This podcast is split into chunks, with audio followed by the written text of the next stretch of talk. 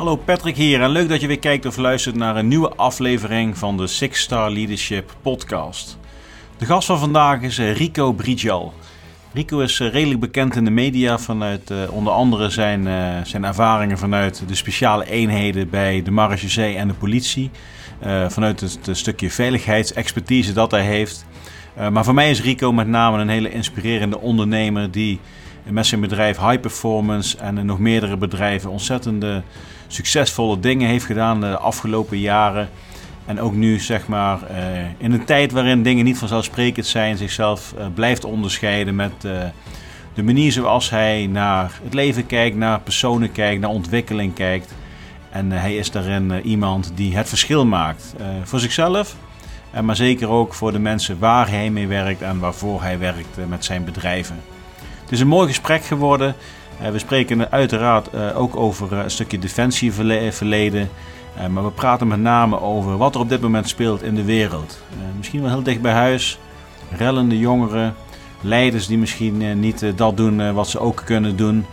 En er zijn geen dingen goed of fout. echter mag je er uiteraard wel een mening over hebben. En wij, wij praten hierover. We kijken naar de toekomst. En het is een heel mooi gesprek geworden waarin vele facetten die op dit moment spelen. Uh, achter de voordeur, achter de deur van bedrijven, maar ook uh, misschien in het kopje van vele luisteraars. wellicht wat leuke inzichten opleveren. Nou, wij vonden in ieder geval een erg leuk gesprek. Vind jij het ook een leuk gesprek? abonneer dan op het, op het YouTube kanaal of op Spotify en Apple Podcast. Laat een reactie achter en ehm, geef een like op het moment dat jij het een leuk gesprek hebt gevonden. Nou, tot zover. We gaan lekker door naar het gesprek met Rico Brijal. Veel plezier. Mooi. Ik vind het leuk om er te zijn, man. Ja, leuk, man. Al een tijdje dat we elkaar... Uh, ja, ik heb het gevoel dat we elkaar goed kennen, maar dat is tenminste vanuit mijn zijde. Ja, maar dat komt omdat... Dat ik. En ik ook, omdat ik natuurlijk wel eens natuurlijk hier naar kijk. En ja, ja, ja dus dan, elkaar, dan zien we elkaar wat, uh, al, al een klein beetje wie iemand is. Zullen we beginnen? Ja, leuk. We gaan beginnen, Rico. Ja, doen we. Ja, want er zijn dingen aan het bespreken al die ik ja, in de podcast ook wil bespreken. Dus ik, en ik, heb, ik probeer ze allemaal te onthouden, maar we gaan lekker in gesprek, gesprek houden. Ja. Uh, ik zeg altijd de luisteraars, uh, welkom bij de Sexual Leadership eh, podcast. En Rico, je bent de eerste met slecht weer op vrijdagochtend. Ja, dat vind ik Dus dat vind ik bijzonder. Ja, dat, ja. dat, zegt iets. Hè? Ja. Dus dat is mooi. Dat is mooi. Dus dat is een trendbreuk. Dus dat is, dat is altijd goed. Ja. En de gast van vandaag is Rico Brijal. Rico ken ik van social vooral ook. En wat je doet met je bedrijven. Je hebt meerdere bedrijven.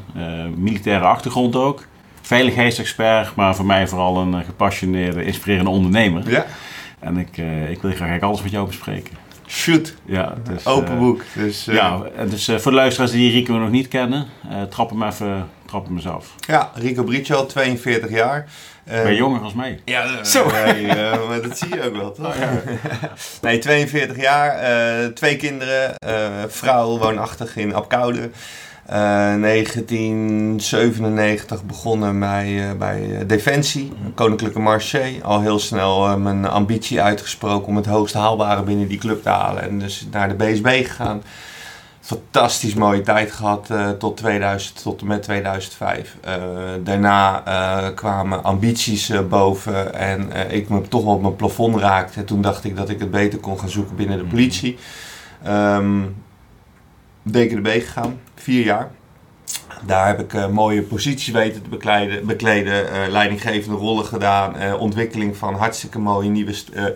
veiligheidsstrategieën. Binnen de politie? Binnen de DKDB. Binnen de DKDB. En uiteindelijk ook daar raakte ik het plafond. En ja, dan, dan ik, ik merkte dat ik aan het losweken was van het starre overheidsgedrag en de mentaliteit die daar heerst. Ik wilde veel meer ontwikkelen, veel meer vrijheid, veel meer zelfstandigheid. Ja, en dan moet je niet gaan zeiken. Dan moet je, en daarbij moet ik ook eerlijk zeggen dat ik een opleiding moest doen weer. En, uh, en ik ging eigenlijk een soort van tien jaar terug in de tijd. En dat uh, trok ik niet meer. Toen heb ik besloten om het los te laten en mijn focus te gaan verleggen naar de uh, commerciële wereld. Nou, en dat was eigenlijk vanaf het moment dat ik mijn ontslagbrief heb ingediend, is er eigenlijk voortdurend zijn er kansen ontstaan. En ja, de een gepakt, de ander niet. En uiteindelijk tien jaar geleden CSO International opgericht met een oud KST'er. Um, dat is nog steeds mijn compagnon in al mijn bedrijven. Ja, dat, dat is gewoon vanaf eigenlijk, hij is het strategische deel in het begin geweest en ik het operationele deel. En dat sloot me zo goed op elkaar aan dat we uiteindelijk nieuwe bedrijven hebben opgezet, uh, verkocht, uh, weer opgezet, weer verkocht. En nu draaien er uh, drie entiteiten, draaien eigenlijk zo vol gas als het kan. Mm -hmm. En zijn we hele mooie dingen aan het doen. Dus een gelukkig mens zit er tegen. Ja. Blij en gelukkig. Heel goed. Nou, op koude. Je bent er ook opgekleed, zie ik. Dat is, uh, Juist. Was over nagedacht? Nou, dat op zich niet. Ik moet eerlijk zeggen, ik had hem uit de kast getrokken. en, uh, en ik had hem nu vandaag aan. Maar ja, ik ben gewoon, ik vind het heerlijk wonen daar. Dus uh, ik zei net al in het voorgesprek ja. dat het gewoon, ik zit op mijn plek daar. Ja. Een dorpje toch dicht tegen Amsterdam aan. En ja, weet je, in alle stilte wonen en binnen 10 minuten in het centrum zitten. Ja, dat is gewoon voor ons echt een fantastische ja. plek. Ja, heel mooi.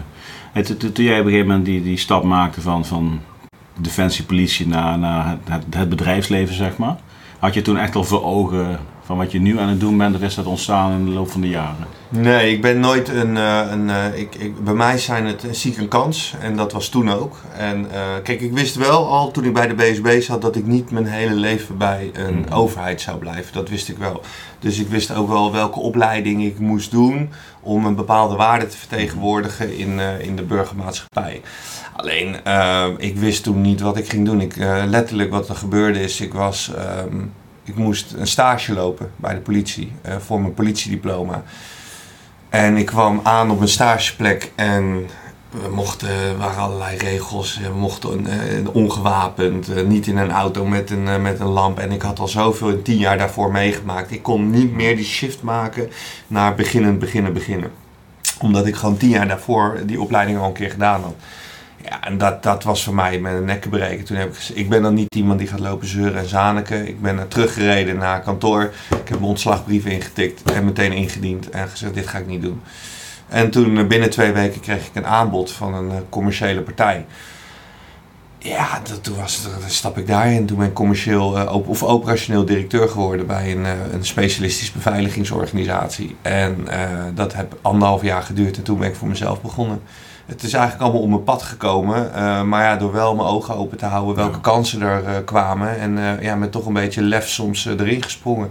De stap was natuurlijk best groot om de veiligheid van de overheid los te laten. Maar ja, dat zul je misschien zelf ook ja. ervaren hebben. Veiligheid van die die overheid waar je eigenlijk alles wel zeker weet, een jaar van tevoren, hoe je, hoe je leven er ongeveer uit gaat zien en financieel en al die, die zekerheden, ja, die moet je dan inruilen. En, ja, en dan kom je in een omgeving terecht waar je nul zekerheid hebt. En dat vond ik eigenlijk het mooiste waar ik in terecht kwam. Ja, dus de enige zekerheid was, was jezelf in één keer. Zelf, ja, ja, dus je kon niet meer terugvallen op nee. de, de, organisatie in één keer. Nee, dus het, hè, dat ownership pakken over jezelf, maar ook over je kansen en al die dingen, dat het voelde heel natuurlijk voor mij op dat moment. Alleen later ben ik me gaan realiseren. Dat is ook eigenlijk heel bijzonder. Want zo natuurlijk is het niet als ik zie hoeveel struggles andere mensen hebben met de overgang van, uh, van uh, defensiepolitie naar civiel. Dat is, dat is voor sommigen, je ziet sommigen drie, vier jaar later nog struggelen en nog dat heimwee voelen naar die oude, oude organisatie. Maar ik merk dat ik dat, uh, dat ging bij mij eigenlijk heel soepel uh, over. En uh, ja, ik ging dingen doen. En ja, als dingen lukken, dan helpt dat natuurlijk ook, moet ik ook eerlijk zeggen. En, maar ik wijd dat volledig aan onze manier van aanpakken. En gewoon, ja, wat ik zeg, met bravoer soms een kantoor opentrappen. En zeggen van, je hebt mij echt nodig. Ja, ja, ja. En, en dat is gelukt. Dus ja, dan, dan ontstaan er mooie dingen. Ja. Weet je, ik herinner je je eerste klant nog? Ja, zeker. Zeker, 100%. Dat was, um, ik zat met mijn uh, vrouw, lagen we in uh, Saint-Tropez aan, uh, bij een hotel. En ik was nog in de veronderstelling dat zaken doen, dat is altijd in pak. En, en, en, en netjes in een kantoor met een kopje koffie en, en onderhandelingsgesprekken. En ja. ik zit daar laag op het strand en er komt een, een oude kennis van haar aanlopen raken mee in gesprek. Ik vertel wat ik doe. Hij zegt, ik heb uh, voor jou, uh, ik heb denk ik iets. Hij zegt, en we gaan zitten. We hebben vier uur lang uh, hebben we een gesprek gevoerd over een probleem wat hij op dat moment had. Wij hadden een risicomanagement organisatie gericht op corporate risk management. Dat betekent niets anders dan dat je heel integraal naar risico's kijkt. Hij zegt, ik heb wat. En eigenlijk was, ik had mijn bedrijf nog niet eens opgezet. Ik vertelde het concept. Ja, toen wisten we van, hey, volgens mij hebben we iets goeds in handen. En dat is meteen, en dat is tot op de dag van vandaag klant. Dus we, zijn nu, dus we zijn nu elf jaar verder en mega trouw. Ja, en dan weet je ook dat je dus ook op sociaal vlak en in, in het overtreffen van verwachtingsmanagement, weet je van hé, hey, volgens mij doen we wel wat, wat goed. Maar dat was mijn eerste klant. Dus dat was een, een, meteen een fantastisch mooie opdracht om, om uit te voeren. Ja.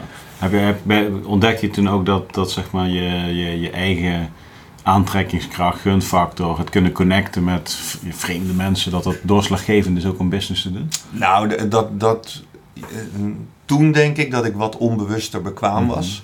Nu weet ik van, oh, maar dat deed ik en dat was het effect. En mhm. dat is meer omdat ik me gaan inlezen ben in het, in het hele verhaal rondom mindset en, mhm. en target commitment en hoe je tot prestaties komt.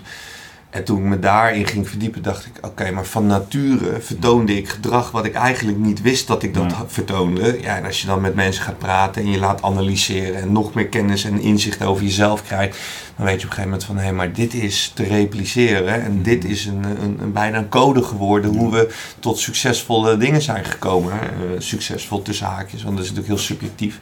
Maar voor ons is succes dat de mensen om ons heen, uh, dat we daar een bepaalde positieve invloed op hun leven kunnen houden. Als een mens om ons heen het beter kan krijgen, dan, uh, dan, dan zien wij dat als een vorm van succes. Ja. En dat is in de afgelopen jaren is dat gewoon is dat best wel goed gelukt. Dus daar zijn we mega trots op. Ja, mooi. Succes is, je, je, je, noemt zelf het woord succes. En ik merk ook vaak in mezelf, je, je refereert dat vaak aan dat je zeg maar bepaalde groei hebt bereikt in omzetten of weet ik veel wat. Terwijl eigenlijk is succes als je iets, graag iets wil gaan doen en het lukt, dan is dat succesvol. Hoe, klein, hoe, klein, hoe klein het ook kan zijn. Weet je. Zelfs het gewoon gaan doen, vind, dat is voor mij de stap al zetten om iets te gaan doen is al succes. Ja, omdat heel veel mensen dat al niet doen. En, um, en uh, gewoon iets gaan doen en, en kijken waar het schip strandt. En uh, fouten maken en de fout herkennen, herstellen en daarmee weer uh, nieuwe kansen creëren. Ja, dat is waar het eigenlijk in het militaire leven over ging. En dat hebben we gerepliceerd en naar het civiele of het bedrijfsleven. Ja, en dan kom je erachter als je gewoon, even plat gezegd, de plaat voor de kop trekt. En je mm. blijft gewoon doorbewegen. En je blijft maar doelgericht naar, uh, naar onderweg. Ja, dan, dan, dan in de basis is er niets wat niet gaat lukken. En er zitten ook uitdagingen tussen. En uh, ambitieuze doelen die we uh, bij lange na, ook afgelopen jaar natuurlijk nog niet bereikt hebben. Ja, en dan kijk je van, zijn we dan ontevreden? Nee, niet ontevreden, maar het moet wel beter. Ja. En die mindset, die, eh, die is bij ons uh, gelukkig binnen iedereen bij het team, is dat de, de norm. Ja, en dat is met, met Hyperteam, is dat ook wel hetgene wat je met bedrijven en teams doet? Ja, uh, we zijn met Hyperteam richten we ons echt op de mens achter de professional. Um, uh, of de mens achter de mens, we het zo zeggen. Heel veel mensen kijken puur naar technische aspecten. Hè. Dus, uh, dus hoe goed ben jij in staat om je geluid te mengen. En, en dat, ja, dat is altijd spannend. Dat is altijd spannend, dat geloof ik. Even checken. Ja, ja, ik heb ook een paar keer een podcast gedaan. Dat is inderdaad spannend.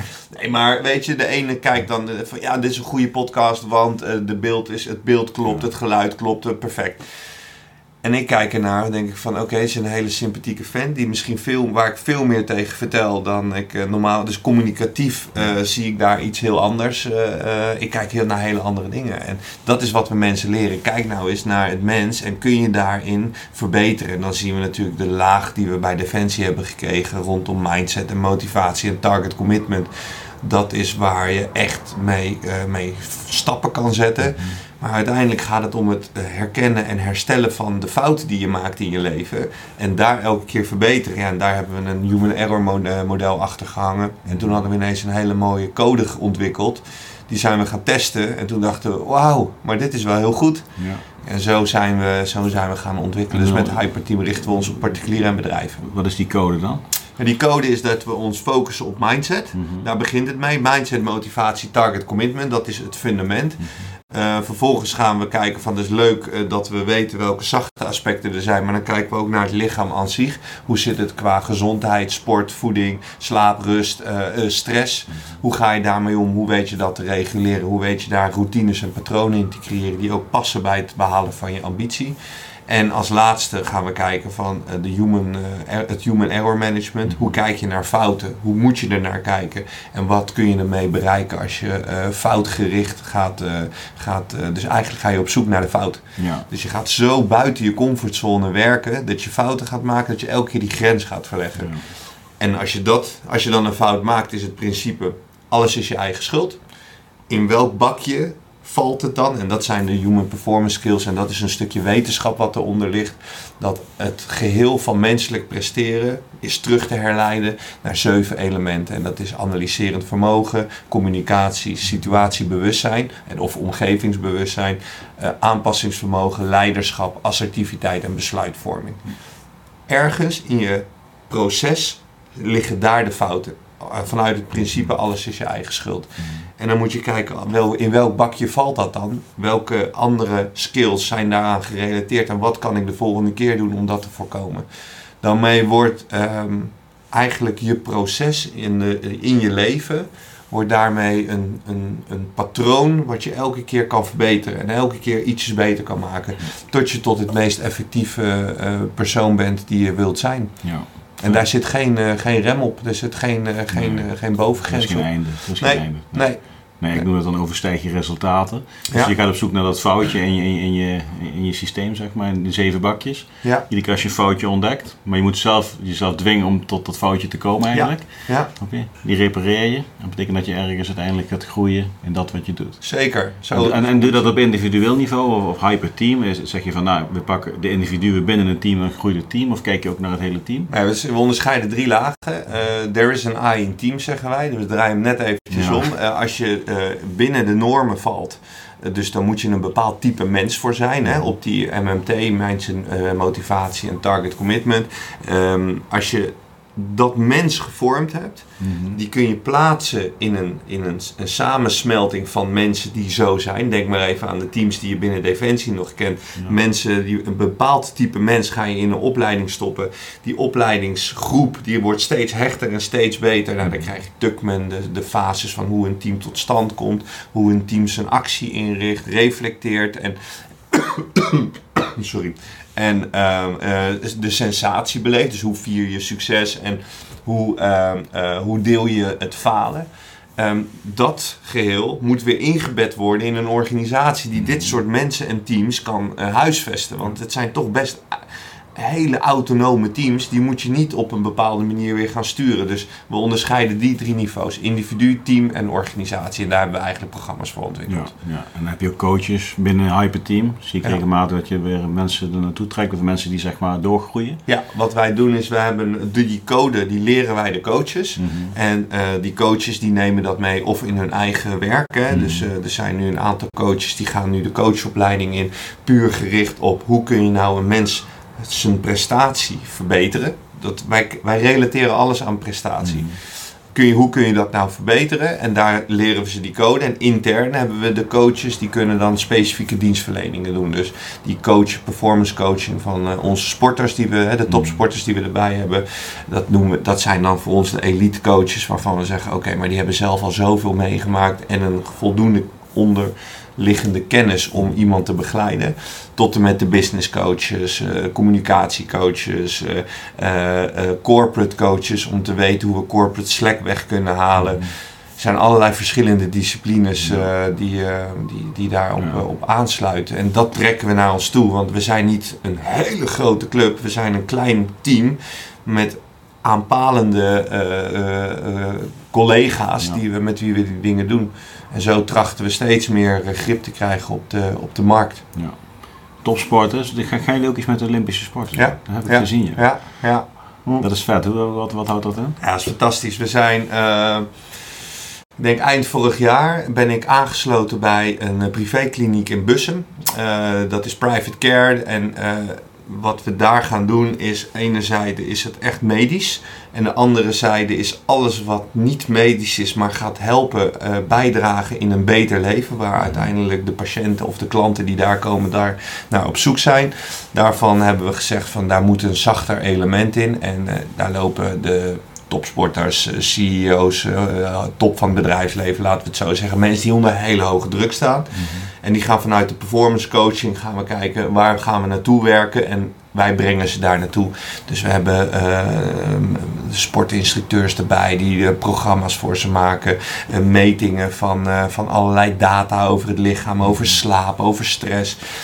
We maken echt een, een, een, een pakket voor iemand en gedurende een langere periode begeleiden we dan. En daar kwam ik de, een van de eigenaren tegen. Mm. En ehm, die zei van volgens mij moet jij eens een keer in gesprek... Een Saint-Tropez momentje.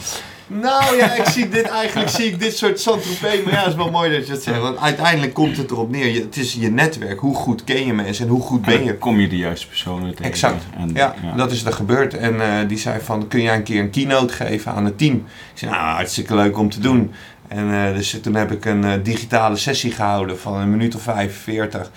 Ja, en toen kreeg ik allemaal appjes daarna van die team van wauw, ik wil dit nog weten, dat nog weten. Dus ik stuurde dat door en toen zei hij volgens mij eh, hebben we een, een match. En, uh, dus uh, performance management doe ik daar. En het enige wat ik kijk is welke handeling verricht de medewerker van het team. En mhm. staat dat in lijn van ons doel. En dat is een gouden medaille halen in, op de Olympische Spelen in, in China. Ja, ja, ja. Dus, en, dus eigenlijk ben je een soort van een, een feedback systeem binnen hun manier van werken. Ja. Om, om zeg maar daarin ja, een soort van richting te geven. Ja. En dus uiteindelijk is het aan hun zelf om te bepalen wat ze ermee doen.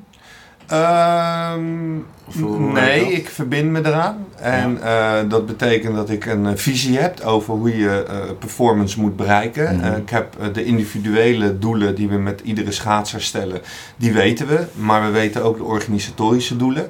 En mijn enige doel is om de organisatorische doelen te bereiken. En ik stem de performance daarop af. Dus op het moment dat er heel veel commerciële zaken gedaan moeten worden door de toppers van de ploeg. En daardoor komt bijvoorbeeld trainingsschema's in gedrang of de, het kopje loopt vol.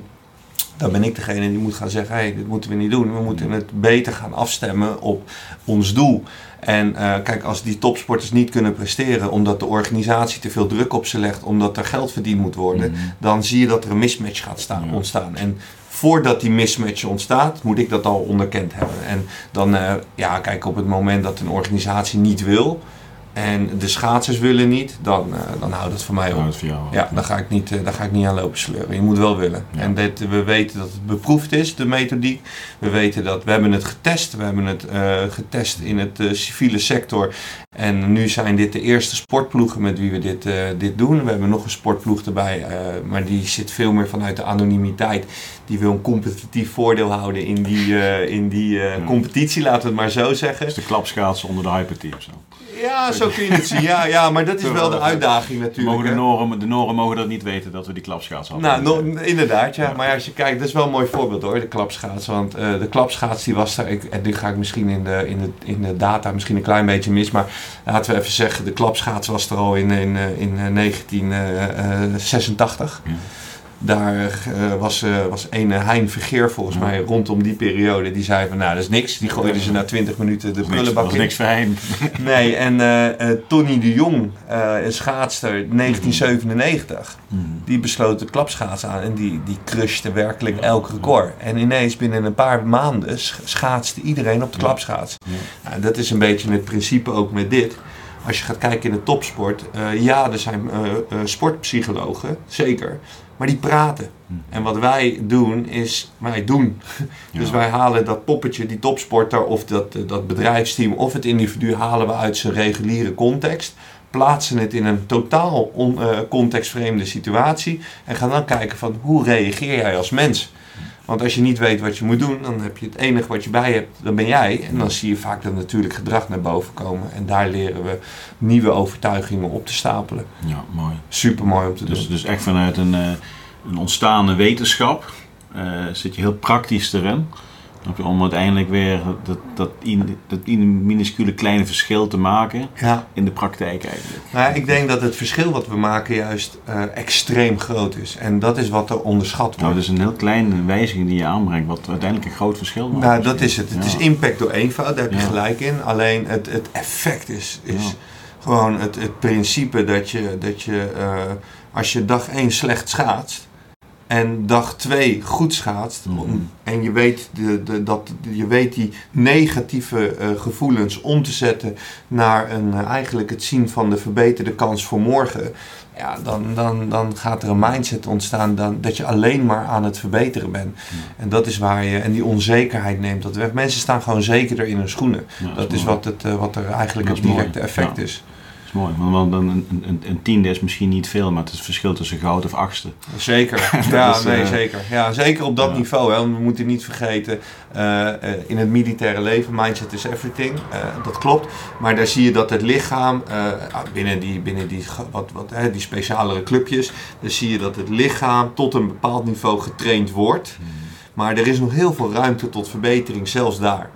Uh, daar kun je heel veel weer oplossen met mindset. Maar op het moment dat we iedereen naar het allerhoogste niveau gaan brengen op, uh, op technisch vlak, dus uh, de anaerobe en de aerobe systemen om elkaar aan laten sluiten, voeding afstemmen op rust en slaapverhoudingen en dat je echt gaat meten hoe je die schaatser beter of die topatleet beter kan maken, gewoon fysiologisch gezien dan uh, zie je dat daar eigenlijk 0,0 gebeurt aan mindset. Ja. Dus dat is een, een, er wordt, ja, je bent een topsporter, dus dat moet erin zitten. Ervaring leert, nee, je kan dit gewoon leren. Je kan een structuur in je hoofd laten ontstaan.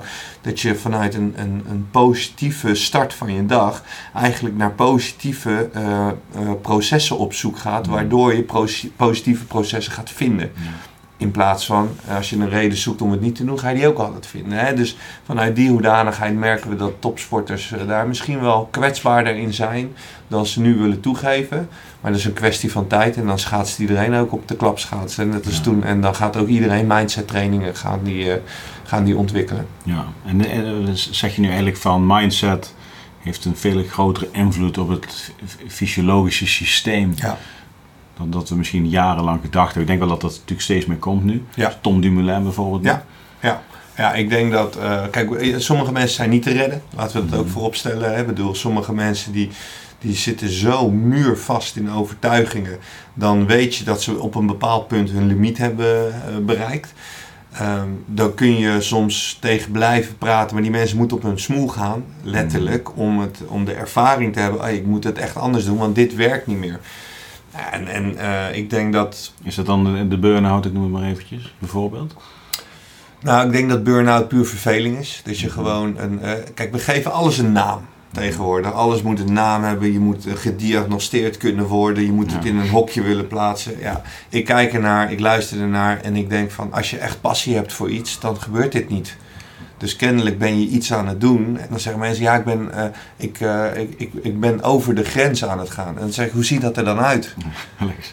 ja, hoe ziet het, want het is, ja. een, een, het is een, een metafoor. Ja. Ik snap het wel, maar hoe ziet het er dan uit? En dan zie je dat mensen vaak met hele andere uitdagingen lopen. Het is vaak de combinatie van een balans in het privéleven gecombineerd met een zakelijke werkdruk. Of het uh, mate van volharding, dat dingen niet lukken, maar dat de verantwoordelijkheden zo groot zijn geworden mm. dat mensen het gevoel krijgen dat ze, dat ze niet meer, dat ze vastzitten, hè? dat er een uh, vingers om een strot heen zitten.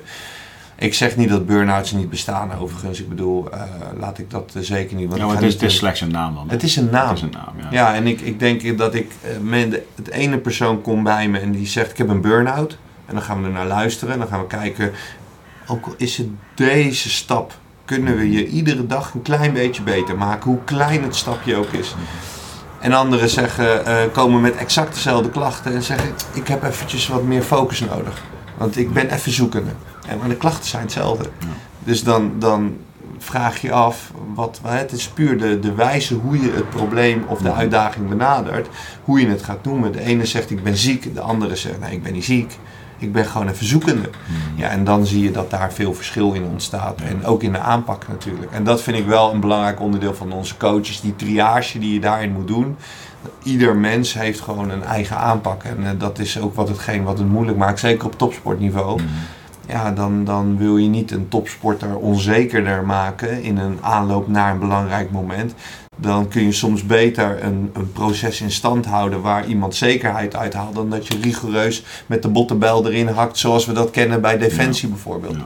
He, en daar word je op een andere manier gevormd. Maar die elementen, die hebben we wel in ons programma gestopt, ja, omdat het gewoon heel effectief is. dat is mooi. Ik volg dat ook natuurlijk. Ik zie vaak mooie dingen voorbij komen. Maar je bent ook beveiligings, veiligheidsexpert.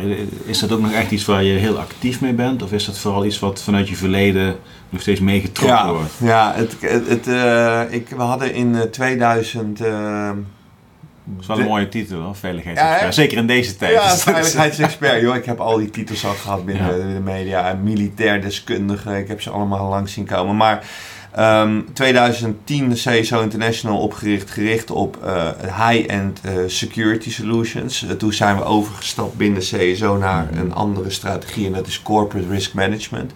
Maar veiligheid was gewoon mijn, mijn, mijn onderdeel. Dat, dat, dat ademde ik. En ik was heel erg met vermogende particulieren bezig, met familie, privaat security programs opzetten. En dat ging eigenlijk hartstikke leuk. En uh, toen zeiden we, we moeten eigenlijk een keer bij uh, Umberto Tan aan tafel zitten. Mm -hmm. En toen zei ik, van, dan gaan we dat als doel stellen. Wat kon ons het schelen? En dat was uh, ergens begin 2013. En, dat was RTL Late Night of zo? Was dat ja, was Late Night, ja. ja. En 2013 toen kwam, ehm, was de Boston Marathon. Mm -hmm. En er was die aanslag oh, op. Ja. En de dag daarvoor stond ik heel toevallig, had ik een, uh, een ik had mijn LinkedIn opengegooid wat mijn achtergrond was. Want we moesten dan wel van uit de schaduw stappen natuurlijk. En dat waren we nog niet echt gewend. En uh, mijn LinkedIn opengegooid en iemand had mij gevonden. En de journalisten van het AD. En die wilde weten hoe voelt het als beveiliger bij de abdicatie van een koning. Hoe zou dat voelen, zo'n groot evenement. En RTO 4 had dat artikel gelezen. Dag daarna, Boston Marathon aanslag, interviewverzoek en bestaan. En dat ging eigenlijk zo soepel. Vanaf dat moment uh, zat ik in het bokje veiligheidsexperts. Ja, en uh, toen ging het hard. Toen een eigenlijk een vaste gast bij Paul van Liemt op RTL Z. Wekelijks één of twee keer in, in de uitzending. Dus dan had je altijd wel een kwartiertje mooie zendtijd over veiligheid. En, uh, en toen kwam uh, RTL Late Night. Ja. En toen hadden we ineens een doel bereikt. ja. ja. En daarna het grote zwarte gat naar een beter Nee, want toen. Maar is dat ook iets waar je, waar, je, waar je nog steeds vanuit je professie uh, actief mee bezig bent? Of is dat iets wat nou helemaal opgegaan nee. is in de andere bedrijven? Kijk, ik moet eerlijk zeggen, een paar jaar geleden toen kwam er een journalist naar me en we zaten in zo'n napraatje met koffie te drinken. Toen zei hij: Als jij op tv bent, is er gezeik. En toen ben ik wel gaan nadenken. Toen dacht ik, wil ik wel op die manier bekend zijn? En toen dacht ik eigenlijk, dat wil ik helemaal niet. Ik vind het heel negatief. En um, toen heb ik wel besloten om me meer te gaan focussen op waar mijn passie zit. Het ontwikkelen van teams en, uh, en individuen. Maar deze week ook nog, dan, uh, ik zit in die kaartenbak. Dus bellen je gewoon op voor veiligheidsvraagstukken. En ik moet wel eerlijk zeggen, wordt het nu heel technisch dan ga ik zeggen: nee, dat doe ik niet meer. Dan schuif ik hem door naar een van de andere mensen in de mhm. organisatie. Maar is het overal veiligheid? Ik moet eerlijk zeggen, de diepgang die op televisie qua veiligheid is. Dan daar kun je prima mee af. Wat ik gewoon weet en mijn ervaring in die elf jaar die ik heb opgedaan in het hoogste geweldspectrum. Maar um, als ik nu zo'n Beatrice de Graaf heet volgens mij van de week, zag ik er. Ey, dat vind ik echt knap. Dat is echt mm. next level. Uh, goede uitleg. Echt wel een, een, wetenschappelijke benadering, maar niet vanuit wetenschappelijke taal gesproken, maar echt voor begrijpbare taal voor de burgers. Dan denk ik van nou, deze mensen die zijn nu aan het doorontwikkelen. Laat mij maar uitfaceren uit, dat, uh, ja. uit die veiligheidshoek. En uh, we gaan ons steeds meer richten op, het, uh, op, het, op die zachte aspecten van de human performance skills. Ja. Dus, en dan hebben we nu weer een nieuw doel. Dat we, dat we daar weer een keer aan tafel komen bij, bij de mainstream media. Ja. En dit soort dingen. Dit is mainstream. Ja, dit is inmiddels mainstream. Dus, dit is voor eeuwig. Ja. Dit is voor eeuwig. Ja. We gaan straks 6 gig het internet op en dan is het voor altijd. Hè? Dat bedoel dus ik. Is, uh... hey, maar Rico, als je, je, je, afgelopen week werd je gebeld. Heeft dat dan te maken met zeg maar, de onrust die ja. er ontstaan is vanuit de avondklok? Ja, hoe, nou ja, hoe kijk je daarna vanuit jouw perspectief? Uh, als mens en als veiligheidsexpert? Nou, uh, als mens en als veiligheid. Als mens kijk ik ernaar en dan denk ik van jongens, je zou maar ondernemer zijn of je auto's zouden geparkeerd staan en, en je ziet het in rook opgaan in, in, in, in 10 seconden. Als veiligheidsexpert zeg ik, ja jongens, uh, we leven al uh, 500, 600 jaar uh, in, in, in dit soort samenstellingen. Mm -hmm. En elke keer als er gezeik is in het wereld, dan reageren de mensen zo.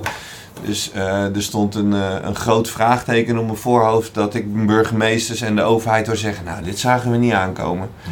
Ja, dan, dan denk ik van, nou, dan heb je echt zitten snurken. Ook gewoon wetenschappelijk gezien. Als je weet dat je dit soort extreme maatregelen gaat nemen, dan weet je dat er een reactie gaat komen van een mini laagje van de bevolking. En uh, dat laagje, daar moet je op een goede manier mee omgaan. Ja, en dan ik kijk er naar en dan denk ik van, uh, de, hoe je dit aanpakt is weer zo... Onbegrijpelijk. Ja, ja. ja. ik vind het echt. Uh, ik zit met verbazing te kijken hoe een overheid met zijn rug tegen de muur gaat staan en niets anders doet dan verdedigen en incasseren. Mhm. Terwijl, en dat hoef ik jou niet uit te leggen, als wij met onze rug tegen de muur aankomen, is het eerste wat je geleerd wordt, mhm. is om iets aan te vallen, want dat is op dat moment je beste verdediging. En uh, ik denk dat je de situaties die zij nu creëren, die creëren zij door de strategie. En ik, er is, ik ontken niet dat er een pandemie gaande is. Eh, er zijn natuurlijk problemen in ziekenhuizen. Mhm. Er zijn problemen nu, maar het middel wordt inmiddels erger dan de kwaal. Omdat je alleen maar in een mindset zit van verdedigen. En dan kom je geen millimeter vooruit. Je moet aanvallen. Dus eigenlijk moeten ze het perspectief stellen. 1 juli gaat alles open. En we gaan er nu alles aan doen om daar naartoe te werken. En dan, als dan nog niet alles open is op 1 juli, maar wel 60 procent zijn we dan als bevolking ontevreden? Ja, dat stuurt die overheid alleen maar meer om uiteindelijk meer uh, te doen om dat doel te bereiken. Maar je moet het op een andere manier gaan bereiken en dat begrijp ik niet. Nee. Dus ik zit er naar te kijken en toen heb ik besloten, een tijd geleden al hoor, Volgens mij is het tijd om er niet meer naar te kijken. En ik ben gestopt met, uh, met alle vormen van journaal. En, uh, want het, het heeft gewoon geen zin. Je, je moet er iedere keer iets van vinden. En dan kom je langzaamaan dat het niet meer aansluit. En dan kun je beter niet meer kijken. Want nee. je moet er dan ook weer iets mee. Maar ik, ik hoor twee dingen die ik even interessant vind. Um, het virus. Ik, ik geloof namelijk niet in aanvallen naar het virus toe. Maar dat we weer naar onszelf moeten gaan kijken. Ja. Je kunt namelijk, een virus is iets wat we moeten gaan wennen. Weet je wel, we krijgen naar onder en we slaan het plat met de hamer en dat soort termen allemaal. Ik denk van ja, maar laat dat virus eens even gewoon wat het is. Ja. Laten we nou eens naar onszelf kijken hoe wij ermee omgaan met z'n allen. Ja. Dus dat denk ik van, dat, dat vind ik vreemd en dan ook naar Eindhoven in dit geval dan. Um, ja, als je met je rug tegen de muren staat, dan vind ik dat je zeker als autoriteit vol erop moet klappen op dat moment. Maar dat stukje daarvoor, als je even een stukje uitzoomt, als een burgemeester over een burgeroorlog heeft. En dus niet begrijpt. Sentiment. Niet weet. Niet eens kan voelen. Dat dit misschien wel iets is wat echt hartstikke in het vooruitschiet lag al van tevoren. Wat je terecht zegt, wat onbegrijpelijk dat ze dit niet hadden zien aankomen. Dan, dan zit je toch al helemaal in de verkeerde hoek om überhaupt aan een oplossing te denken. Volledig. Nee, maar kijk, ik weet ook niet of de oplossing altijd ME is bijvoorbeeld.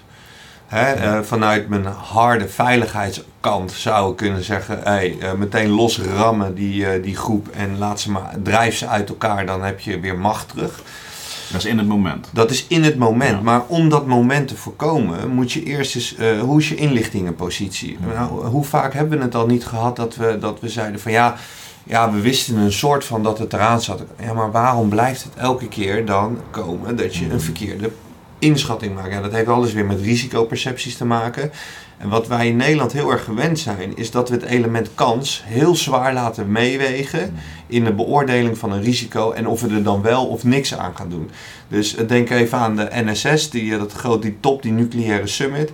Uh, Nederland zegt, ja, de kans dat hier een vliegtuig naar binnen wordt minimaal, dus we gaan er niks aan doen. En de Amerikanen zeggen, moeten wij even met jullie mee terug naar 2001? Wij dachten dat ook. Wij dachten dat ook. Dus je gaat er of wat aan doen, of de Amerikaanse president verblijft niet op Nederlandse bodem. Uh, Oké, dan gaan we er wel wat aan doen. Dat is, dat is Nederland. En dat is logisch, want wij hebben geen onuitputtelijke budgetten.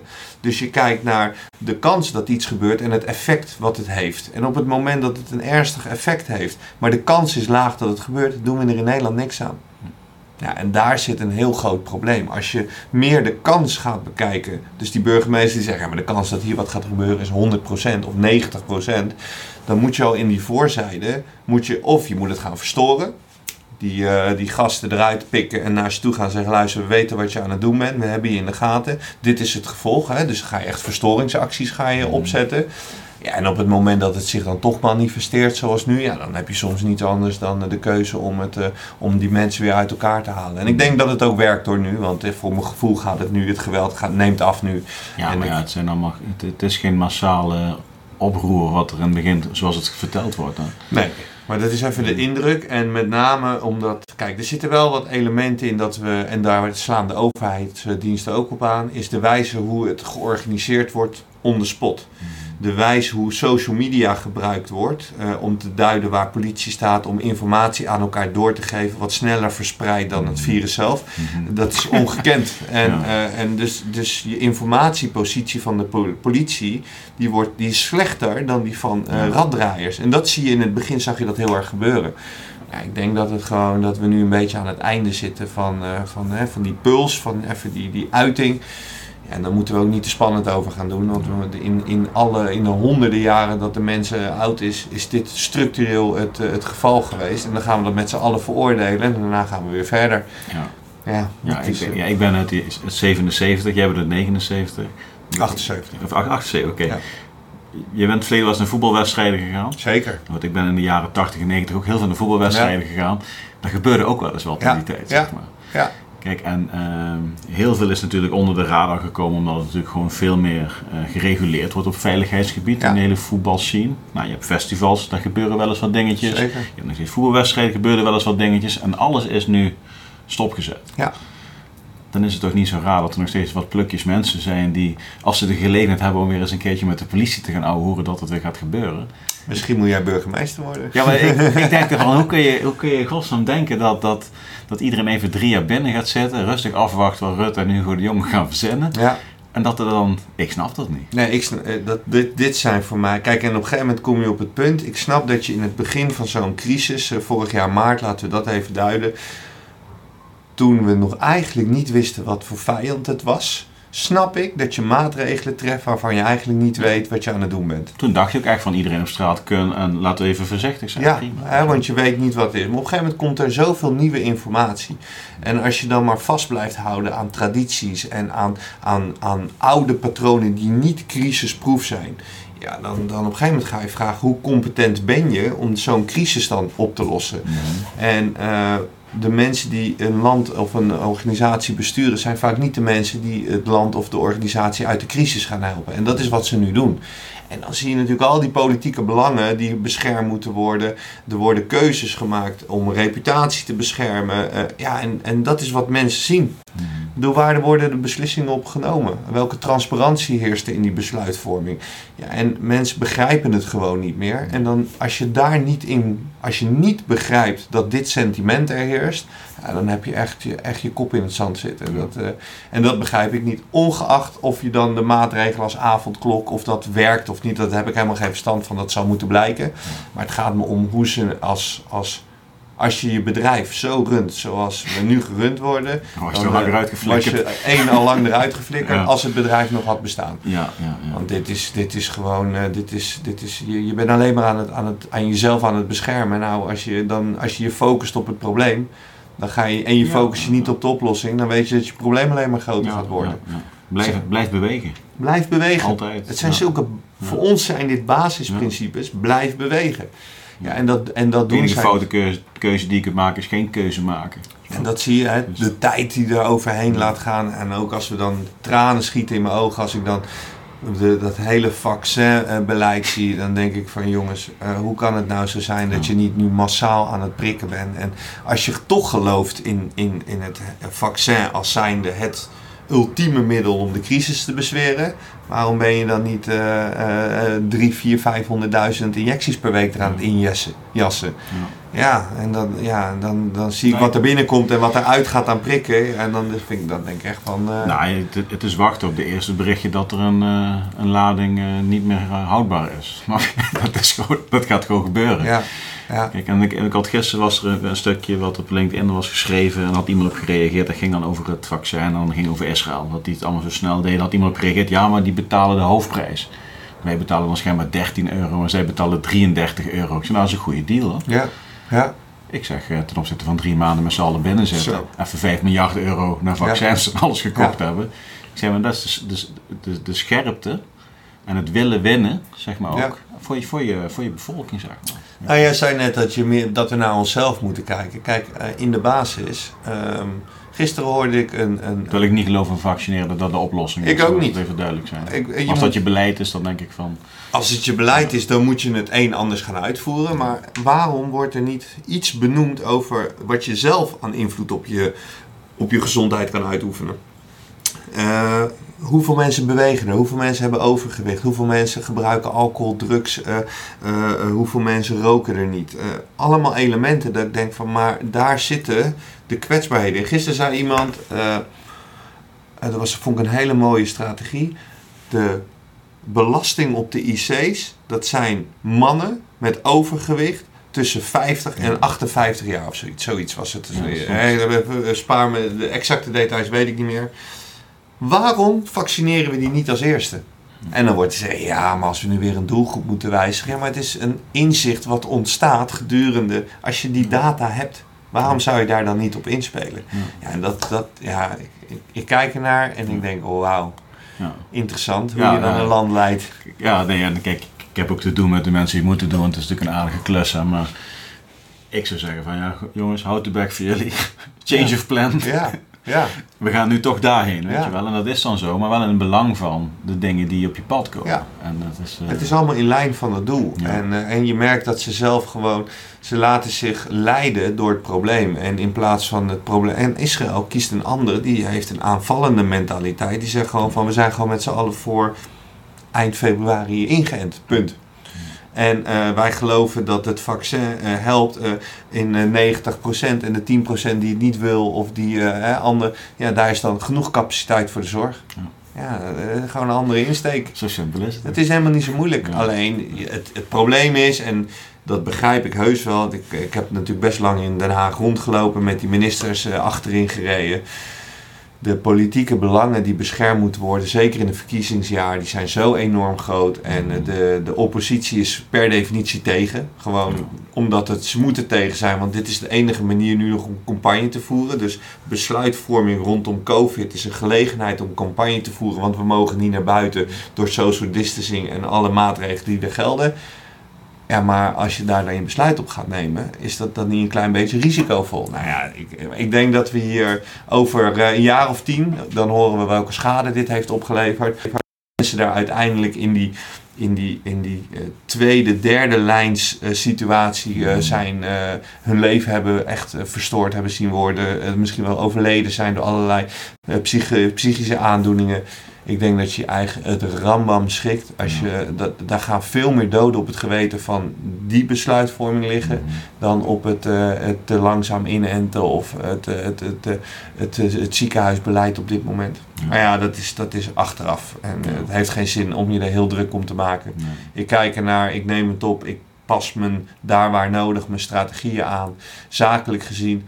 Maar uh, me er heel druk om maken. Ik kan me er heel druk om maken soms. Maar dat is in een privéomstandigheid dat ik denk van... Nou, ik snap hier echt niks van. Maar heel erg veel uitingen, zoals nu eigenlijk... Dat doe ik eigenlijk bijna nooit. omdat het gewoon... Het heeft geen zin. Nee, maar, maar, ik denk dat het wel een mooi bruggetje is. Ook. Kijk, uh, mindset bepaalt heel veel hoe je zeg maar bent. Zowel ook in je, in je kopie als fysiek.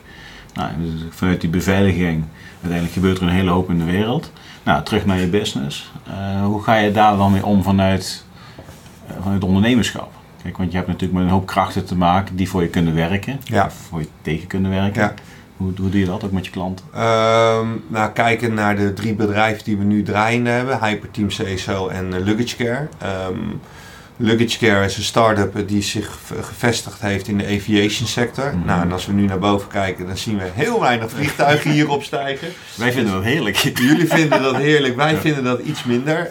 Um, in die zin, uh, kijk, um, ja, je, je, de ideaalwereld is dat je klanten stapelt en dat het steeds beter wordt, je proces. Uh, Want hoeveel ben je, dus twee jaar, hoe lang bestaat dat nu? Uh, even nadenken, 2000.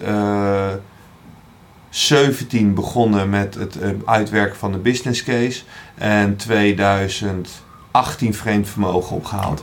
En uh, toen, hebben we, toen zijn we echt vol gas gaan starten. En uh, eigenlijk nu zijn we twee jaar bezig en hebben de organisatie staan en hebben de luchthavens aangesloten. Okay. Kijk, wat het mogelijk maakt is, uh, het maakt het mogelijk om jouw koffer aan de voordeur formeel in te checken te beveiligen, die koffer, om een uh, aparte journey tussen de bagage en de passagier te creëren, waardoor de passagier veel meer comfort ervaar, ervaart van het vliegen, maar waardoor je de logistieke zijde van de aviation sector aanzienlijk kan verbeteren, veel beter kan plannen, veel beter kan structureren mm. qua transport van de secundaire uh, uh, spullen van een, van, een, van een passagier dan in deze, want het, primair gaat het om de passagier door dat te scheiden krijg je een veel beter proces. Nou, dat hebben een aantal mensen ingezien. Uh, de luchthavens zien het in. Uh, de airlines beginnen het nu in te zien. Want dat is het voordeel. Op het moment dat je nu uh, geen vluchten hebt, dan krijgen die grote reuzen, waar je soms een doorlooptijd hebt voor een propositieaanbieding van 6, 7, 8 maanden. Daar besluit, die besluiten nu in drie weken en een, een, maand later is het geïmplementeerd. Het enige wat we nu hoeven te wachten is tot de deksel eraf gaat en we weer mogen gaan vliegen. Dus die business development die daarin zit, we hebben echt een shift gemaakt, mhm. strategisch gezien. We halen sales naar beneden, uh, Salesforce, en we gaan het opvoeren in business development en met partijen de juiste partnerships aansluiten. Dus dat gaat eigenlijk uh, echt formidabel. Dus daar mogen we helemaal niet over klagen. Mm. CSO heeft gewoon omzetverlies omdat er een aantal publieke instellingen waar we voor werken geen, uh, ja, dat is, dat is ja, tanden op elkaar en, uh, en, de, en de problemen die er ontstaan zo snel mogelijk onderkennen en oplossen.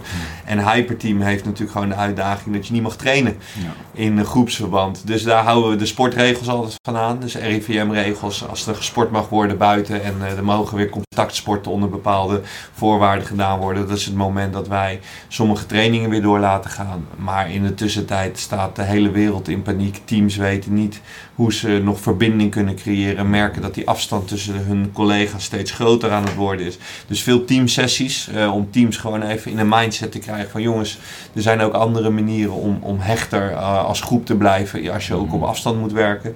En individuen die gewoon zeggen ja, ik moet nu met minder meer bereiken. Hoe ga ik dat te doen? Want er moet echt wel wat veranderen. En dan uh, kijken we binnen de performance coaching van hoe gaan we je daar naartoe brengen. Ja. En, en haal je dan ook je lessen uit uh, die, met het topsport werken dan? Als je dan in, met individuen aan de slag gaat? Ja, individuen, we leren ze die human performance code. Mm -hmm. Dus we leren ze van, leer je voornamelijk het zelfinzicht en het herkennen wanneer je op een dag uh, iets doet. Uh, in een consistent programma, dus er moet dagelijks zit daar werk in. En nou, wij geloven gewoon dat neurologische paden, die doe je niet met korte impulsen. Dat is een bepaalde consistentie aan, aan beïnvloeding die daar aan, uh, aan de grondslag ligt. Uh, ja, kijk, wat ik heb met topsporters is. Um, de topsporter is best een uniek wezen. Apparaat. Ja, is een uniek wezen. En als je daarnaar kijkt, uh, de topsportmentaliteit, ook binnen de topsport zitten daar nog levels in hoor. Mm-hmm. Maar ik, die is niet altijd even toepasbaar in het bedrijfsleven. Net als dat die, die elite militair mindset, dat dat uh, ook niet toepasbaar is in het leven. En daar hebben we een transfer voor moeten schrijven. En dat is denk ik wel waar wij nu het verschil uh, aan het maken zijn. En dat is ook wat ik terughoor. Is van, oh, het is heel, de transfer naar mijn reguliere leven is zo groot. En mensen zien dingen van zichzelf die ze nog nooit eerder in. Uh, iemand zei tegen mij: Ik heb 185 uur coaching ingekocht in de afgelopen jaren. Ja. En de 15 minuten van de koers gaven me meer inzicht dan die 180 uur. Maar dat komt omdat mensen iets moeten doen. En het gedrag kunnen wij heel goed duiden. Wat is de koers? De koers is een meetmechanisme. En daar meten we wat voor type mindset je hebt. Mm. We meten de mate van target commitment. En we meten de mate van um, de effecten van motivatie. Dus je stressbestendigheid, mm. lef en durf. Um, je, fysieke, uh, je fysieke kracht, maar ook een stukje wilskracht. Mm. Dat, dat meten we en dat geven we eigenlijk terug aan de hand van onze, onze rapportage. Van joh, dit is waar jij, uh, hoe jij als mens in elkaar zit op het moment dat je natuurlijk gedrag vertoont. Want wat mensen zich niet realiseren is dat dat natuurlijk gedrag, dat is 85% van de tijd je onbewuste aansturing. Ja. en als mensen dat zich gaan realiseren, dan ze dus ineens merken van hé, hey, maar als ik me bewuster ga shiften naar andere gedachten, dan uh, ga ik veel meer kunnen bereiken. Ja. Laat je ze ook uitzoomen. Dat is iets waar ik zelf op de laatste week heel erg mee bezig ben. Van dat, dat televisie kijken. Je, je zoomt in op een probleem. Ja. En dan vergeet je eigenlijk waar het, het probleem, als het gevolg vaak is. is Dan zoom je uit en zeg van wacht eventjes. Ja. Ik zit veel te pinpoint op kleine dingetjes. Als ik afstand neem, dan zie ik het veel holistischer. Ja. Dan, dan, dan ben ik beter in staat om mezelf, maar ook anderen te ondersteunen. Zeker. Zit dat ook in jullie systeem? Ja, maar kijk, wat wij doen is, uh, het is niets anders dan perceptie veranderen. Hmm. Of een perspectief bieden. Dat kan, uh, jij kijkt op manier A en je kijkt vanaf die zijde en je hebt een mening gevormd, want de hmm. afgelopen tien jaar werkte dat perfect voor je. Ik kijk ernaar. En als er een vertrouwensrelatie ontstaan tussen ons, dan kan ik mijn perceptie geven over de uitdaging en mijn zienswijze. En, en, uh, Omdat ik er dan ook voor opensta. Dat, je moet er wel op een bepaalde manier voor openstaan. Ja. Kijk, en wat we zien, uh, mensen die in een hele red team mindset noemen, dat is eigenlijk kan niet onmogelijk. Zo zit ik nou eenmaal in elkaar. Hè? Hele mhm. beperkende, limiterende gedachten. Die uh, zeggen wel eens op dag 1 tegen ons: Ik heb niks geleerd vandaag. En dan weten wij, wij weten, we zien al heel snel welk type mindset je hebt.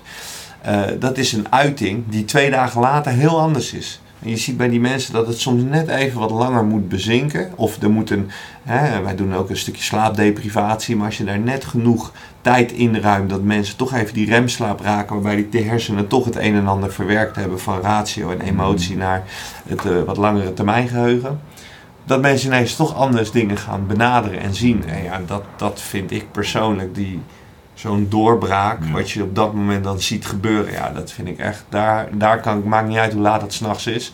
Als ik het zie gebeuren, dan dat is wel hetgene waar ik trots op ben. En als die mensen dan terug blijven komen en zeggen van, en we, we leren ze om een mening te vormen en dan te zeggen stop, draai hem nou eens om, ga nou eens een, een wat zou er wel kunnen? En als ze dan zien dat dat perspectief opent en ze gaan het ook nog eens zelf toepassen, ja, dan geef je mensen een hengel om te vissen in plaats van dat je ze een vis geeft om te eten. Super mooi. Ja, ik vind dat er zit zoveel passie voor mij in om, en daar daar doe ik het echt voor. Ja. Echt mooi. Wat staat er voor jezelf nog op het programma, Rico? Sorry? Wat staat er voor jezelf nog op het programma? Als je, als je kijkt naar uh, de dingen die je nog wil gaan doen? Um, nou, we zijn nu luggage care uh, zijn we bezig met een, uh, met een uh, proces. Dat, dat, dat moet deze, dit jaar moet daar echt een, een flinke internationale stap gemaakt worden. Laat daar maar eventjes ja, ja. op houden. Ehm, met CSO hebben we een, een directeur aangesteld en die draait eigenlijk die tent. En ik merk dat ik daar meer afstand van aan het nemen ben, zodat ik wat meer focus kan houden op de zakelijke dingen van Luggage Care en Hyperteam. Met Hyperteam uh, ben ik echt een uh, groei aan het realiseren. Ja, ik zie gewoon die markt nu ontstaan. Hmm. En de markt wordt bevestigd. Er staan eindelijk beginnende partijen die uh, in de markt nu komen. Er begint een gezonde niveauverschillen te ontstaan. Uh, waar ik heel gelukkig van word, is dat daar allerlei high performers de markt, uh, in de markt zitten. Waar wij naar kijken. En die kijken naar ons. En het enige wat we aan het doen zijn, is we zijn elke keer net even beter aan het worden dan de ander. En die gezonde concurrentiestrijd, dat komt alleen maar de markt ten goede. En het bevestigt de markt. Dus uh, ik, vind het, ik ben dolgelukkig dat er nu partijen opstaan die soortgelijke uh, pakketten aan het aanbieden zijn, die, die, uh, die de trainingen aan het uitrollen zijn. Ik ben dolgelukkig met de, de, de, dat programma van, van, van, van Koningsbrugge. Dat, dat het, het bevestigt de markt, het bevestigt waar de bevolking behoefte aan heeft. Mm -hmm. Ja, en die markt is groot genoeg. Ja. Dus uh, ik kijk helemaal niet naar één of twee uh, klanten. Ik kijk naar de, de, totale markt. En ik zie die markt alleen maar groter en groter en groter worden. Ja, je ziet, je ziet een, een, een groep mensen die uh, ondersteund kunnen worden. Ja, het is giga, maar het is niet, niet een beetje. Als je echt goede marketingonderzoeken laat uitvoeren en, en, en doelgroepen onderzoeken, ja, dan kom je erachter dat die doelgroep alleen maar aan het groeien is. Omdat hoe groter de problematiek ontstaan en hoe meer technische vaardigheden uh, niet meer belangrijk worden. Ik hoorde van de week iemand zeggen. 65% van de huidige scholieren gaat een baan doen die nu nog niet bestaat. Mm -hmm als je in die shift zit, dan moeten mensen dus begrijpen, als je jezelf vormt, en dat beginnen ze nu te begrijpen, mm. dat je jezelf overal meeneemt. Ja. En dat je context onafhankelijk kan blijven presteren. Dus uh, ja, wat, wat, uh, ik ben in de tussentijd daarnaast ook nog uh, zakelijk, doe ik veel. ik zit in, in, in soms in mineralen, soms in grondstoffen, waar, we, waar we partijen bij elkaar brengen. Ik heb inmiddels internationaal zo'n groot netwerk heb ik opgedaan. En dan hoor ik iemand in, uh, in Amerika iets roepen. En denk ik, hé, maar iemand daar in Australië die had dat nodig. En dan zetten we die partijen aan elkaar. En, uh, en dan kijken we of we daar uh, uiteindelijk, zeg maar de toekomst mee veilig kunnen stellen, ja, laten we het maar zo zeggen. En je hebt ook twee kids. Ja. Dus jij hebt ook, ja, ik vind het leuk dat je het nog, toch nog even benoemt. Homeschooling. Ja. Je, je bent er dus ook achter gekomen dat ze op dit moment dan de dingen leren die ze niet, misschien niet meer hoeven te leren omdat die baan over, toch toch niet bestaat. Nou, ik, ik, heb, ik heb in een unieke situatie zit ik. Ik, ik leef gescheiden, hè, dus ik heb een samengesteld gezin. Uh, uh, dus de kinderen leven de ene week bij de ene ouder en de andere week bij de andere ouder. En, ouder. en we hebben één, uh, de oudste bij ons, die zit op een school. Daar laten ze je volledig vrij. Daar laten ze je gewoon ontwikkelen in het type mens wat jij bent. Dus daar kan het zijn dat je met een 13-jarige in de klas zit en een ander moment met een 19-jarige. En dat dat mixt fantastisch samen. Die gaat super easy going door zijn schooltijd heen en die haalt hartstikke goede cijfers. De andere zit op een excellent school en die moet echt rammen, want die moet echt werken voor, ze, voor iedere, iedere tiende. Um, maar ik ben steeds meer gaan afvragen van wat leer je nou eigenlijk? Want, want, die technische vaardigheid, ik snap dat je een algemene kennis moet hebben, maar de, ze leren een, een, een, de spelregels van een spel, maar ze leren je niet hoe je het spel moet spelen. Hmm. Nou, en dat miste ik in het geheel. En het homeschooling gedeelte, in alle eerlijkheid, ja, ik zit er misschien een beetje gek in.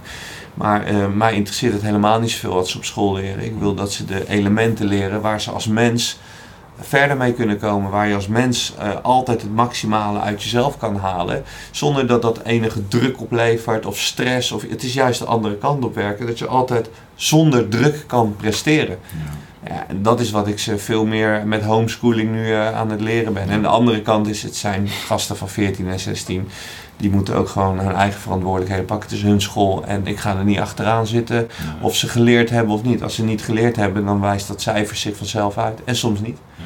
Dan hebben ze een 9 en dan hebben ze niet geleerd en dan zeg ik dat is heel effectief geweest. En een cijfer is ook maar een cijfer dan. Momentopname. Ja. En als ik heel eerlijk ben, dan kijk ik naar mezelf. Uh, ik denk dat mijn... Uh, mijn absentieuren op school, dat, uh, daar ben ik niet trots op nu, maar ik, ik moet wel reëel blijven. En uiteindelijk is het mezelf wat ik meeneem en wat me uiteindelijk overal gebracht heeft tot het punt waar ik nu gekomen ben. Ja. En ik mis niet die scholing. Nee, nee, nee. Als ik mensen nodig heb met scholing, dan. Dat is een eigenschap van al mijn podcastgasten. Oh, oké. Okay. dus dat is wel mooi. Ja. Commercieel door mezelf, denk ik. Maar ik, ik, heb, ik, ik, ik heb zoveel uren besteed aan stof waar ik denk van lekker boeien achteraf. Ja. Maar dat, ah, daar moest je even doorheen. En uiteindelijk, de, en ik, ik, ik, denk wel eens van, goh, ik zou heel graag met mijn kids en met mijn vrouw, die mag ook mee, gewoon gaan, gaan rijden met een camper. En hoe mooi zou het zijn als je die jongens van mij leert vissen. Maar vooral leert omgaan als ze een hele dag niks vangen en het wordt koud. Ja. Weet je wel? Ja, ja. Dat zijn, de, dat zijn toch de levenslessen waar je echt iets aan hebt. Weet je wel? En dat je natuurlijk moet weten hoe je een telefoon aanzet en dat je die informatie moet vinden. Het ook over alles straks. Je moet je informatie kunnen vinden of de juiste mensen kunnen aantrekken. ja.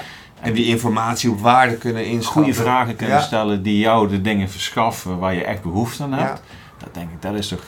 Nou, ik denk dat het bij menselijk presteren gaat het eigenlijk om elementen human performance. Dus dan zit je echt in de, in de mens zelf, de interne organisatie. En het eerste waar je echt grote stappen mee zet is hoe creëer je betrouwbare partnerships. En dat, eh, dat high performance teaming, wat je daarin moet, moet bouwen, is gebaseerd op psychologische veiligheid, vertrouwen, betrokkenheid en inclusiviteit. En als je in een relatie vertrouwen weet te laten ontstaan, en vertrouwen kun je niet eisen of vragen, maar dat moet je bieden. Ehm, en je gaat leren om partnership te sluiten met mensen die al ergens zijn waar jij graag wil komen. En die mensen gaan jou zien als iemand van hé, hey, die heeft de skills om hier ook te overleven. Dan gaan die mensen gaan je uiteindelijk meenemen in hun eh, perceptiewereld en hun Ja. bewegingen. En dan groeien. En dat is wat ik mijn kinderen wil leren, is dat je uiteindelijk, eh, ja, je hebt jezelf, maar als je niet in staat bent om dat in een groep mensen eh, te kunnen verzilveren, die krachten, dan ga je het ook niet redden. Dus niemand bereikt het in zijn eentje. Het is altijd een een collectief van aaneengeschaard. En dan zeg je, ja, maar ik ben een ZZP'er. Ja, dat snap ik. Maar je hebt een leverancier, je hebt een boekhouder. Er zijn allemaal mensen die jouw leven makkelijker maken. Of moeilijker. Of moeilijker. Mhm. Als je inderdaad uh, maar uh, op basis van vertrouwen door blijft gaan met relaties. En je bent al drie keer in je rug gestoken. En dan moet je je eens afvragen, is dit een relatie die mij dichter bij mijn doel gaat brengen? Nou, dan kom je heel vaak achter nee. En dan zijn het sociale aspecten die uh, het besluitvorming verdragen. Ja. Maar ik vind het een, uh, een, als ik kijk naar mijn, mijn, mijn, visie, hoe ik, hoe ik daar wil komen, dan denk ik dat we, we moeten een, een bevolkingsgroep gaan upgraden. Hmm. En daar zit de ambitie. En als ik me echt naar mijn ambitie kijk, dan zie ik als ik dadelijk er niet meer ben, dan hoop ik dat ergens er in een geschiedenisboek uh, iets van uh, Rico Brietje of Hyperteam, uh, Hyperteam staat. Dat we een, een, gehele bevolkingsgroep in deze digitale strijd waar we in gaande zitten, waar de, de digitale uh, kansen en processen zo groot zijn en de afhankelijkheden die daarmee gepaard zijn alleen maar groeien, dat je toch een mens hebt weten te creëren die in die groei van die digitalisering kan, ja, eigenlijk stand kan houden. Want op enig moment hebben we alles uit handen gegeven, zijn al onze skills vervangen voor uh, digitale processen. En dat maakt het mens op een gegeven moment overbodig. Maar het is altijd de mens die het moet gaan inzetten. Nou, dat, dat is waar we mee bezig zijn. Ja, daar wil ik heel graag uh, een rol in hebben. Ja, dus we zitten nou, we hebben zeg maar de industriële fase gehad. En dan we gaan eigenlijk nou echt wel richting die, die, die, die technische, die internetachtige... Ja, digitale revolutie. Digitale revolutie zitten we middenin. Ja. Is, is dat ook het moment dat de mens veel meer naar zichzelf moet leren luisteren en naar binnen moet kunnen gaan om zijn eigen omgeving te creëren wat past in zo'n digitale revolutie? Nou, ik denk dat mensen zich uh, onbewust zijn van de gevaren die, het, die dit met zich meebrengt. Mm. Laten we gewoon even iets mega simpels pakken. Vroeger, en dan praat ik over, laten we zeggen, oude lul, oude lul als ik ben, zeg even 20 jaar geleden. 20 jaar geleden hadden we nog een, uh, deden we bijzonder werk bij uh, de BSB en dan waren we mensen aan het observeren. Ik zat nog met een kaart op schoot dus dat was, eh, en we hadden nog niet allemaal mobiel. En we hadden zo'n oude Nokia 6310 en die, een fantastisch ding, ging nooit kapot. Maar dat waren dan, weet je, dat, dat was de technologie. En we hadden zoeken portofoons. En als ik dan kijk naar nu, de afhankelijkheid die we hebben op het gebied van navigatie, is dat mensen rijden achter het blauwe pijltje aan in de auto. kijken die... die kijken dus niet meer in hun omgeving, waardoor dus je situatie bewust zijn. Als je nu aan mensen vraagt, er gebeurt wat, en je ziet dat, uh, er is een onderzoek laatst geweest, was ook heel interessant, bij 112-meldingen. Mhm. Dat hoe lang het duurt voordat iemand weet waar die is. Ja, dat, dat, ik heb nog geleerd om naar borden te kijken. Dus ik kijk naar mijn navigatie en nog steeds naar de borden. Nou, die af, natuurlijk is het leven makkelijker geworden, laat ik daarvoor opstellen. Maar de afhankelijkheid die ontstaat vanuit navigatie wordt pas mm. openlijk wanneer er bijvoorbeeld in Londen een grote aanslag is en de overheid drukt op een knop en je hebt ineens geen internet meer. Mm. Dan ineens weet je dus niet meer waar je naartoe moet lopen en dan kom je weer terug op dat menselijke oriëntatiekennis die je hebt en die is naar nul teruggegaan. En dan weet je niet meer wat je moet doen. Nou, die afhankelijkheden heb je op heel veel verschillende vlakken. Als ik een, uh, een, een, app nodig heb om te vertellen eh, hoe ik me voel en uh, welke kant ik op moet bewegen en hoe lang ik moet bewegen, op welk moment gaan we zelf nog nadenken? Ja, dat, dat is die. 97% van de mensen gebruikt het om het leven comfortabeler te maken. En 3% gebruikt het om het leven nou, beter te maken. exact. Ja, Dus het moet niet iets vervangends zijn. Het moet iets versterkend zijn, aanvullend zijn. Ja, en dat is wat we mensen leren in deze tijd. Want ook met artificial intelligence, wat er nu gaande is, mm. nou, dat is gewoon over, over vijf jaar weet je niet wat je ziet wat er aan, aan, aan ontwikkeling gaande is. En elke maand staat gelijk aan uh, vijf jaar uh, vanaf uh, ergens 1990. Dus elke maand verbeteren we een periode van vijf jaar, wat tussen 90 en 95 is. Zoveel ontwikkeling is er. Ja, dan weet je gewoon, deze strijd ga je verliezen. Als je niet zelf mee ontwikkelt. Je hebt zelf ook een upgrade nodig. Nou, dat is waar, waar, ik, waar ik gewoon van, echt van zie dat daar de kansen liggen. Mooi man. Mooi hè? Ja, Ik, ben, ik zit vol passie. Ik, ik kan er uren over praten. Ja vind het echt het mooiste wat ik in de afgelopen jaren aan het, aan het doen ben. Dit overstijgt van mij echt alles wat ik. Uh, En het, alles valt bij elkaar. Dus dat vind ik ook het mooie. Nou, dan heb je iets goeds gedaan als je dingen overstijgt. Nou, het overstijgt mijn, mijn, mijn... Weet je, ik vond het leuk om geld te verdienen. Maar op een gegeven moment ging het... Dan, dan, kom je erachter, daar moet het niet om gaan. En toen vond ik het leuk om, om, om hele grote projecten te draaien. En toen dacht ik, ja, maar die hebben ook weer ellende met de mensen meebrengt. En nu merk ik gewoon dat soms dat kleine woord wat iemand heeft, of het gedrag wat iemand mhm. vertoont, dat iemand in tranen uitbarst omdat hij een inzicht heeft gekregen wat echt gewoon al heel lang vast zat. Ja, dan kan ik er naar kijken en denk ik, wauw, één persoon dit deze dag geholpen. Ja, dan voel ik me gewoon trots worden. Dus daar zit voor mij heel veel uh, motivatie. Ik sta elke dag op echt met heel veel plezier in mijn lichaam. En, uh, en ook nu in deze tijd. De social media post, schrijf je die zelf? Ja. Ja, ja, ja, dat is... En, en, die ene van 13 minuten voor de podcast-uitzending, heb je die in de auto geschreven of stond die voorgepland? Die van? 13 minuten voor, voor, voor de podcastaflevering. Nee, nee, die heb ik uh, vanmorgen nog zitten tikken. Ja, en ik moet eerlijk zeggen, ik had vanmorgen een beetje moeite met, uh, met, uh, met creativiteit. Maar nee, ik ben vorig jaar begonnen, vorig jaar 1 januari 2020, ben ik mhm. begonnen met een, een, een personal branding campagne.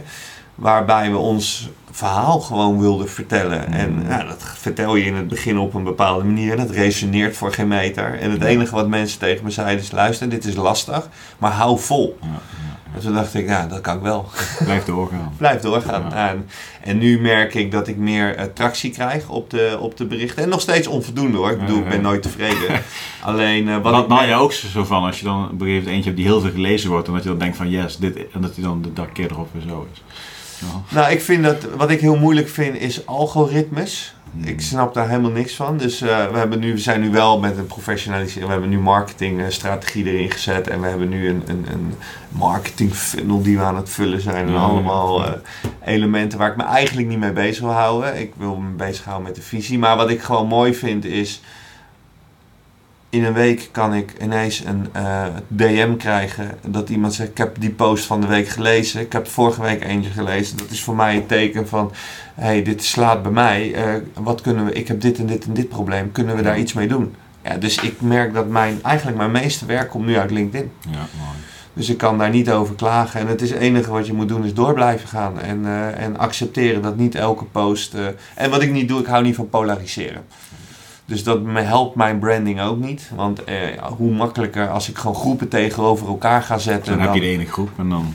Exact. En, uh, en, uh, en, dan, en die groepen die gaan onderling tegenover elkaar staan en daar ontstaat weer discussies uit.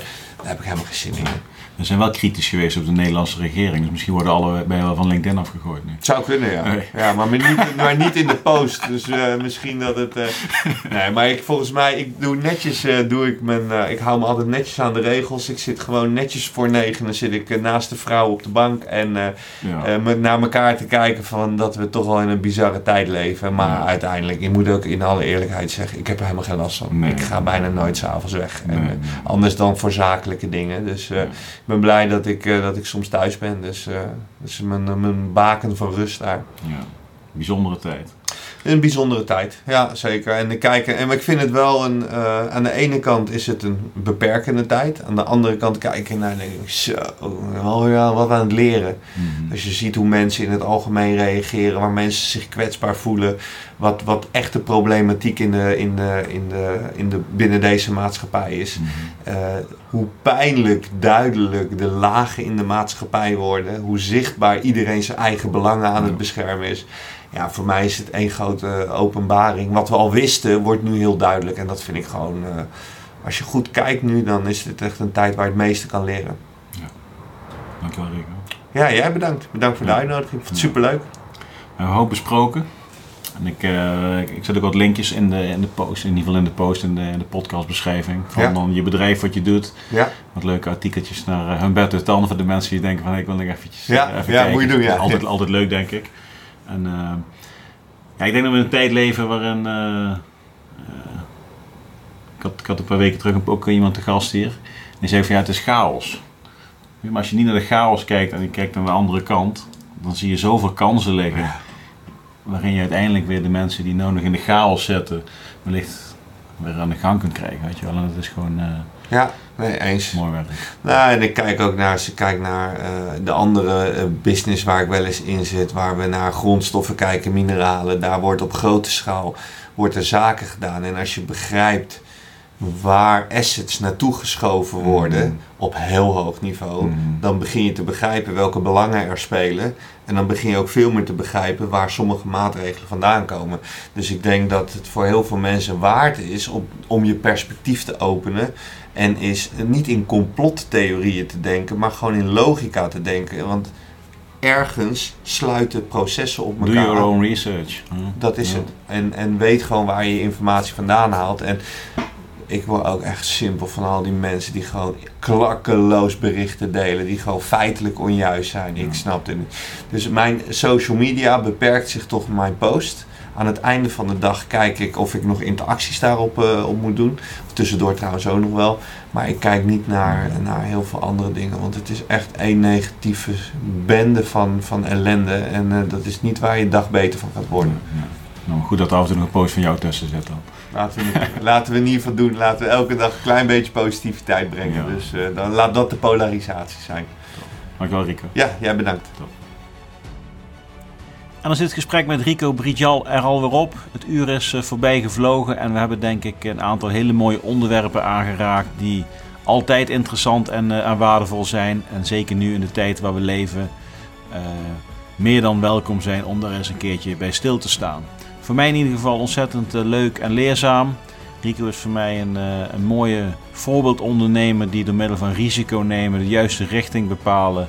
En van daaruit continu in actie en beweging blijven een, eh, een voorbeeld is. En ik heb genoten van dit gesprek. Ik wil jou in ieder geval bedanken als luisteraar. Ik wil jou bedanken als kijker. Vond je het leuk? Laat een review achter, schrijf een recensie, laat een reactie achter en abonneer op een van de kanalen. Dat kan uiteraard op Spotify, op YouTube en op Apple Podcast. En uiteraard wil ik Rico ook bedanken voor zijn komst naar de studio in Haarlem. Het was een mooi gesprek en ik denk zeker uh, iets wat past bij Six Star Leadership. Want overstijgen van je resultaten, dat is high performance. Dus er zijn vele raakvlakken waar wij in verbinding staan met elkaar. Nou, tot zover. Dankjewel weer. Einde bericht.